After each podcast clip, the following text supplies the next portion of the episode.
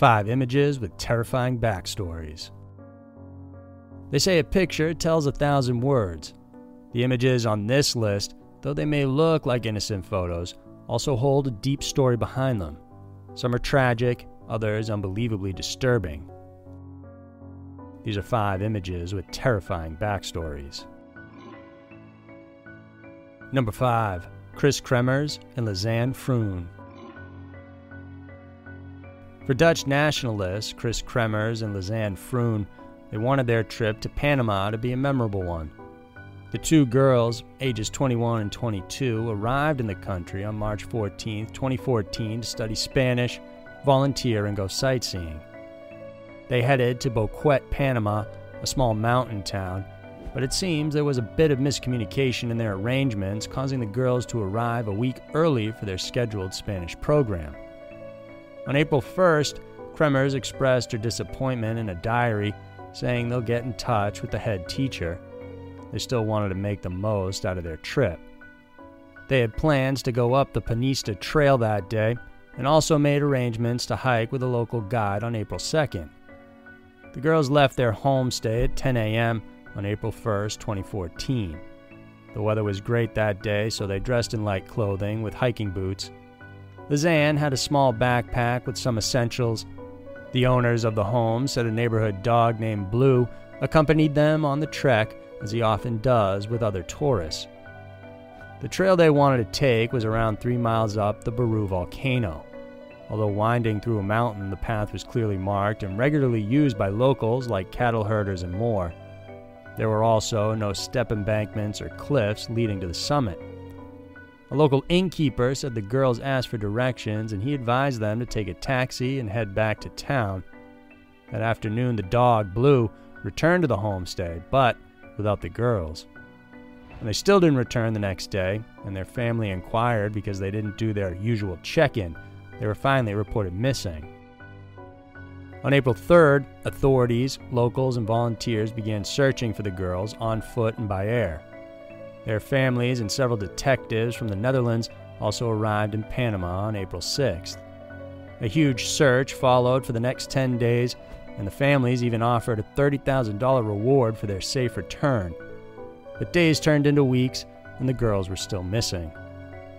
Ten weeks after they had initially gone missing, a local woman turned in a blue backpack to authorities. She said she found it in a rice paddy around the banks of the river close to their village.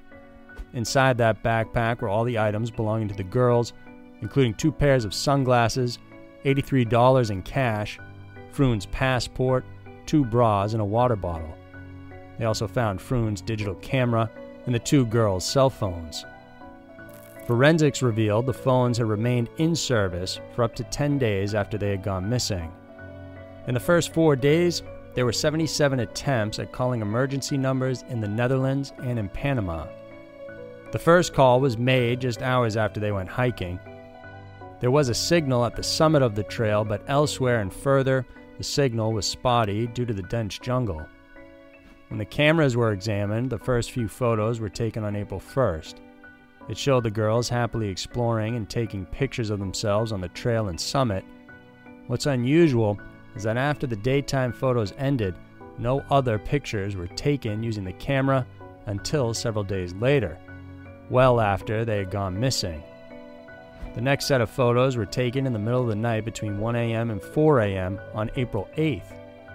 It showed the girls' items spread out on rocks with plastic bags, candy wrappers, mounds of dirt, a mirror, and a photo of the back of Kremer's head with supposedly blood from her temples.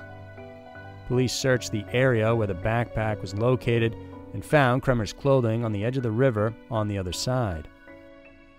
Two months later, they found a pelvic bone and a foot that was still inside a boot. That foot belonged to Lisanne. Lisanne's foot and bone seemed to have decomposed naturally. In contrast, Kremer's bones were stark white and looked like they had been bleached. The official standing of the Panama police is that the girls got lost on the trail or were attacked by large animals. However, despite finding their remains, police still have no idea how they died. As a result, their disappearance and deaths have turned up a lot of conspiracy theories.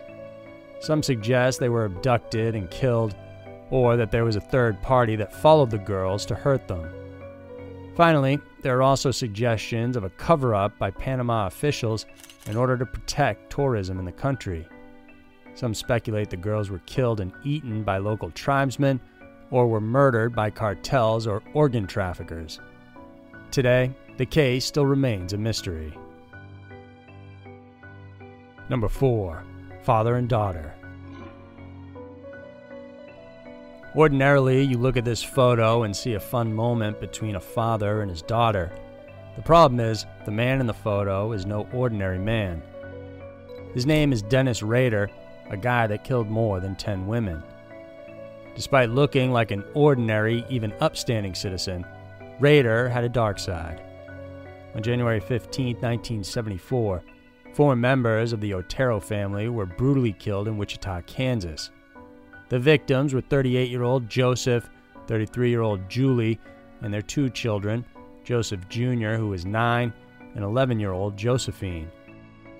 Their bodies were found by their eldest child, Charlie, who was in 10th grade at the time. Rader had brutally killed them. In April of 1974, Rader waited inside the apartment of Kathryn Bright, then stabbed and strangled her once she got home. By October, he began sending out letters.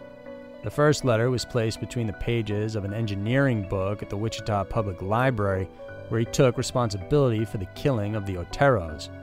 In it, he said he will kill again and warned he will bind them, torture them, and kill them. BTK. The initials stuck, and he became known as the BTK Killer. He struck again in 77, killing Shirley Vian, Nancy Fox, and an unknown victim. For several years, he was quiet, but began killing again in April of 85. This time, he killed his neighbor, Marine Hedge. The next year, he killed Vicky Wegerle, then, his final known victim, Dolores Davis, in January of 1991. There were gaps in the times that he killed. During these years, Rader focused on his family, his education, or his work. It wasn't until 2004 when Rader surfaced after renewed interest in the Otero case. Several letters were mailed to local media outlets containing details, pictures, and even a word puzzle and an outline for a BTK story. There was also a computer disk with clues. This last item ultimately led to Rader's church, where officials noticed his Jeep and security cameras where the packages had been dropped off. This led them to obtain a DNA sample from his daughter and family, later on proving Dennis Rader was indeed the BTK killer. What's unusual with Rader is not just his sadistic ways of killing, but the fact he completely fooled his family and those around him. After his arrest in February of 2005, he was charged with 10 counts of murder. He pleaded guilty in 2006, and as part of his plea, he provided horrifying details about the crimes. Rader was given 10 life sentences as a result. His daughter recently published her memoir about her life with Dennis. For her, he was a father she admired without realizing the monster he truly was underneath. Number 3. Darsh Patel. 22 year old Darsh Patel was a senior majoring in information technology at Rutgers University in New Jersey. On September 21st of 2014, Patel, along with four other friends, decided to go out on a hike at the Apshawa Preserve. As the group hiked the trail, they realized a black bear was stalking them. In a panic, they decided to run and split up. When police received the 911 call, the students said they were separated from their friends, but they knew that the bear was close to one of them. When police and forest rangers got to the area, they searched for over two hours before finding Patel's lifeless body. Close to the area, as if protecting its kill, the black bear was milling around. The officers tried to scare it away, but they eventually shot the bear twice, killing it. According to officers, his body had claw and bite marks. When they retrieved Patel's phone, they discovered at least five photos of the bear. Apparently, the friends saw the animal beforehand but decided to take photos of it from what they thought was a safe distance. When the bear saw them, it decided to approach, and the men decided to turn around. However, the bear closed the gap easily, and the students split up and fled in a panic. Officers believe the hikers likely agitated the animal when they stopped to take photos, hence, it decided to attack them. Typically, bears are shy of humans and would run away when they see one. Black bears are also much more docile than grizzlies, but experts say they are still large, strong animals that need to be respected. Police say Patel's death was a rare and unique situation. Despite a large population of black bears in New Jersey, fatal attacks are rare. There have only been a total of 60 fatal attacks all across North America in the span of a century. Number 2. Michael Gargiulo. Known as the Hollywood Ripper, Michael Gargiulo once lived in Glenview, Illinois, before moving to Southern California in the late 90s. But before leaving his hometown, apparently he had already killed his first victim. Just six months before his 18th birthday, Gargiulo attacked and killed his neighbor, 18 year old Tricia Pacaccio. Tricia had left with friends on August 13, 1993, for a scavenger hunt at 1 a.m., she left to drop off a friend before ultimately heading home. She would not make it inside. Tricia was found by her father, stabbed to death on their back doorstep. Autopsies showed that she had been stabbed almost 50 times.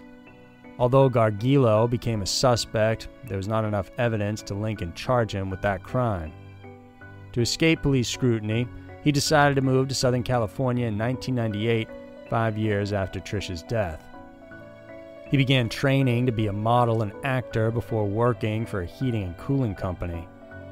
While here, he met 22 year old Ashley Ellerin. She was a part time fashion student living in the Hollywood Hills. Gargiulo showed interest in her, but Ashley didn't feel the same way. She was having fun and was seeing a lot of men. Then, on February 21, 2001, Ashley was getting ready to go out on a date with actor Ashton Kutcher. But Kutcher was running late and arrived at her house at around 10:45 p.m. When he rung the doorbell, no one answered, and thinking he had been stood up, he left. The next day, Ellerin was found dead inside her apartment, right outside her bathroom. She had been stabbed 47 times in the neck, stomach, chest, and back. Kutcher, along with another man, Mark Durbin, were interviewed by police because they had been seeing Ellerin at the time of her death. Both men were cleared, though, and detectives still had no clue who Gargiulo was. In 2005, Gargiulo moved to suburban El Monte, 20 miles from East Hollywood. While living there, he attacked his neighbor, Maria Bruno, on December 1, 2005. Gargiulo broke into her apartment complex while she was asleep and fatally stabbed her 17 times. She was a mother of two year old twins, as well as a four year old and a five year old. She had recently left her husband and secured her own apartment after he violently beat her. Although police looked at her husband as an initial suspect, he was eventually cleared. Maria's case went cold since there was no evidence leading to a suspect. After leaving his girlfriend and child, Gargiulo headed to Santa Monica. While here, he broke into Michelle Murphy's apartment on April 28, 2008. He broke through the kitchen window opened the front door to serve as his escape route, then headed to her bedroom. Once there, he of course began stabbing her. Murphy fought off her attacker and managed to get her feet up and kick him off her. Gargiulo, also wounded in the frenzy, stumbled out of her bed and ran out of the room. Murphy, covered in blood, ran after him through the hallway as Gargiulo tells her, I'm sorry, before running out of her front door. When authorities got there, they collected DNA, and after several weeks, they found a match Michael Gargiulo. He was arrested that same day, and he was later connected to the murders of Ellerin and Bruno. It would take a while before he was finally connected to the killing of Tricia Pacaccio, but eventually he was tried for that as well. Michael Gargiulo stood trial for the murders, and on October 18, 2019, the jury recommended the death penalty after hours of deliberation. But first, he will be extradited to Illinois to face trial of first degree murder for the death of Tricia Pacaccio. Number 1. Dalen Moke Pua. It was February 27, 2015, when 18 year old Dalen Moke Pua told his family he was going out hiking at the famous Haiku Stairs on the island of Oahu, Hawaii. The Haiku Stairs, also known as the Stairway to Heaven, is a dangerous 3,922 set of steep steps leading to the radio tower at the top of the Koʻolau mountain range. It was built by the United States Navy back in 1942 Technically, the stairs are closed off to hikers and it's illegal to go there, but most people ignore this and go up anyway. Some find it thrilling, while others just want to admire the view from the top. Pua decided to try his luck. He was seen on a bus headed for the stairs. While on his way, he regularly posted updates on social media about his adventure. There's one photo of him on the stairs, so he definitely got there. However, after he posted this image at 11 a.m., no one heard from him again. Pua was declared missing and a large search ensued involving volunteers, the fire department, drone operators, and even the U.S. Navy. They couldn't find any sign of him. However, two witnesses did say they heard a man shout for help the same day Pua went missing. Many believe it's possible he may have slipped and fallen off the many cliffs in the area, then got swept out to the ocean. But when his last uploaded image was scrutinized further, they noticed something odd. At first glance, the image looks like a shot of the beautiful, lush mountainside. But observers pointed out there was something or someone lurking close to a tree in the background. Closer inspection of the image shows a man crouched in the foliage as if he was hiding or lying in wait. Pua's family has pleaded for information and help in identifying the mysterious man. They believe he may know what had happened to Moke, or maybe even had something to do with his death. So there were five images with terrifying backstories. These days, we snap photos without even thinking. Sometimes the images are important, but most of the time they mean nothing. What we don't realize is these photos can hold a lot of information about who we are what we're up to, or where we are in that captured moment in time, just like all these images have shown. If you like this video, then hit the notification bell and subscribe to our channel. We have new videos coming out every week on Wednesdays and Saturdays that we know you'll want to check out. Thanks for tuning in, and we'll see you soon.